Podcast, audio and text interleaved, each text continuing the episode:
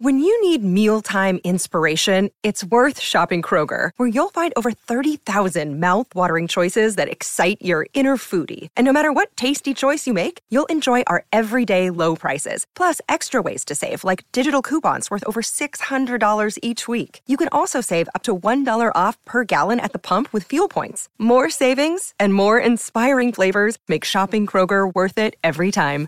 Kroger, fresh for everyone. Fuel restrictions apply. Fourth and Manageable, an SEC football podcast brought to you by 2400 Sports. Now, here's Brad Edwards. So, Tyler, we talked on Saturday night after the games were over about the emphatic win that Georgia had over Oregon. In the post game, Kirby Smart said something that uh, ruffled a lot of feathers, uh, some some duck feathers, especially out on the West Coast. Let's hear what he had to say.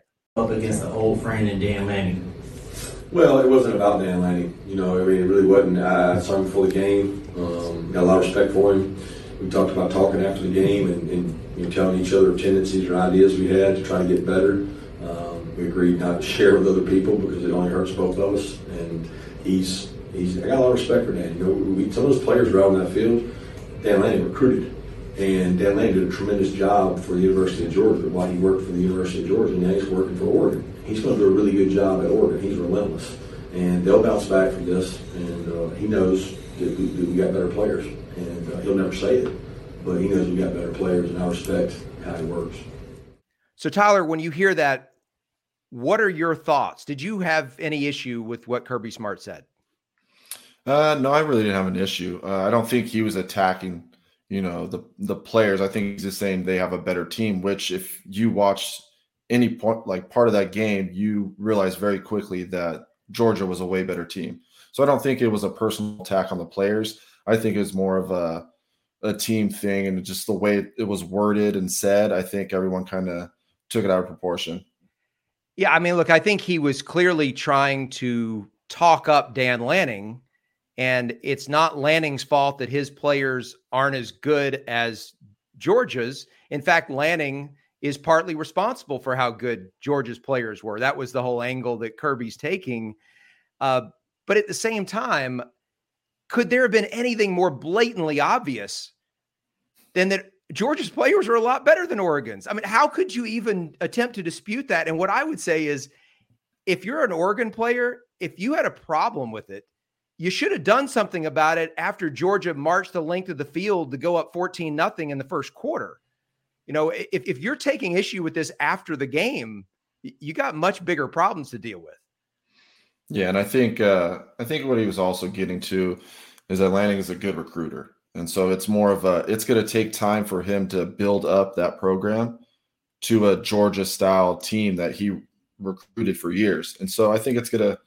He's just saying it's going to take some time for Oregon to bounce back. I don't think it was a personal attack on any players. I just he stated a fact that his team was better than Oregon and and it's a fact. Anybody who watched the game can attest to it. It is a fact. Georgia's players are a lot better than Oregon's, at least in 2022, they are. So I want to ask you about something that at this time of every season we hear over and over. It is Coach Speak 101, which is that the biggest improvement that a team makes from one game to the next throughout the season is from week one to week two. So I'll ask you, Tyler Number one, is this true? And if so, why is it true? Yeah, I think it's definitely true. It's the first, you know, real test a team gets against another opponent. You go from, you know, practicing against your team for months, and then all of a sudden, you know, the real bullets start flying. You know, the quarterback's not getting tagged off anymore. They can finally tackle him. You know, there's there's actually guys trying to, you know, hit you pretty hard. And so when the bullets are flying, that's when you kind of find out what kind of team you have. And so I think going back, I think a lot of these teams finally have film and can see, hey, you know, where can we improve? You know, we were really bad on third down this week. How do we improve that? Is it scheme? Is it just, you know, we didn't make the plays that were there? And so finally getting film against another opponent and kind of seeing how they attacked you in ways to try to, you know, exploit your weaknesses. And if they did, how do we fix that? And so I think it's always having game film is one of the best coaching tools. All right. So, with that in mind, here's a question for you. I'm going to put you on the spot. In the SEC, I'm going to give you four options. Who needs to make the biggest improvement from week one to week two in order to stay undefeated? So, based on what you saw this past weekend, who's going to have to make the biggest jump in order to win again this coming weekend? Either South Carolina, which is playing at Arkansas, Kentucky, which is playing at Florida, Missouri, which is playing at Kansas State, or Vanderbilt, which is playing at home against Wake Forest? Uh, I think it's going to be Kentucky. Uh, they're going into Florida. Florida's coming off a big win. They just, you know, I don't want to say upset number seven Utah because it was pre- pretty evenly matched game, so there wasn't a big discrepancy there.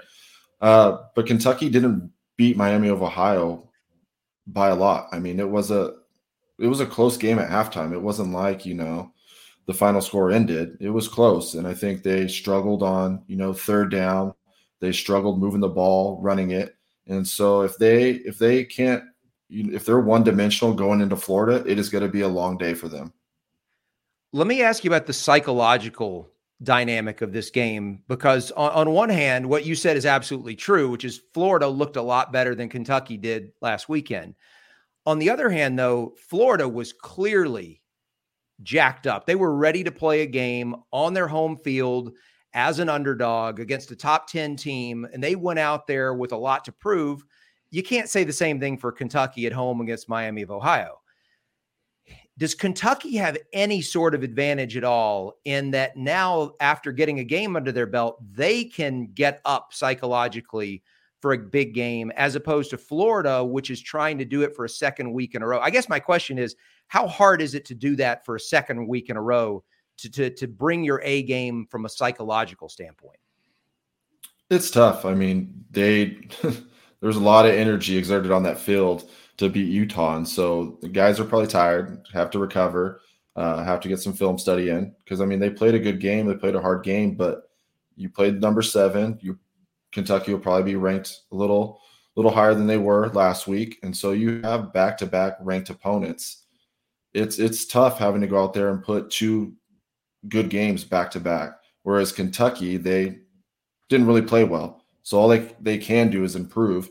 And so I think they just have to go into it. It's good. Florida's going to be ranked. I don't know how high, but they should be ranked. And they're going to have to go in there and, you know, raise the bar from playing a Miami of Ohio to playing Florida. Well, so I mentioned that this time of year, one of the staples is coach speak and hearing all that talk about the improvement from week one to week two. Another staple of this week of the year is week one overreactions you know we we have only one game to go off of and we've got to make something out of it right? And so everybody loves to just change a lot of their preseason perceptions based on what happens in that one game that they got to see. And so i'm going to throw out some scenarios to you here or, or some statements is probably a better way to say it.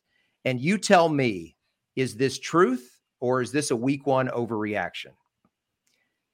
Lsu is the worst team in the sec west Truth or week one overreaction? Uh, I think that's definitely a week one overreaction. Uh, that was they have a, a lot of learning to do. Obviously, they didn't put their their best play on tape, and so I think they have a lot to improve. They're going to get back to the drawing board. Coaches need to clean some things up. So, I mean, who knows? We'll see next week uh, what adjustments they make, but I think that's a definite overreaction do you have a team in mind that you think that LSU is definitely better than in the West, or you're just saying LSU couldn't be as bad as they looked last night? Uh, it's more of they couldn't couldn't be as bad as they looked last night. okay. There's a lot of there's a lot of mental mistakes made last night. All right, my next one.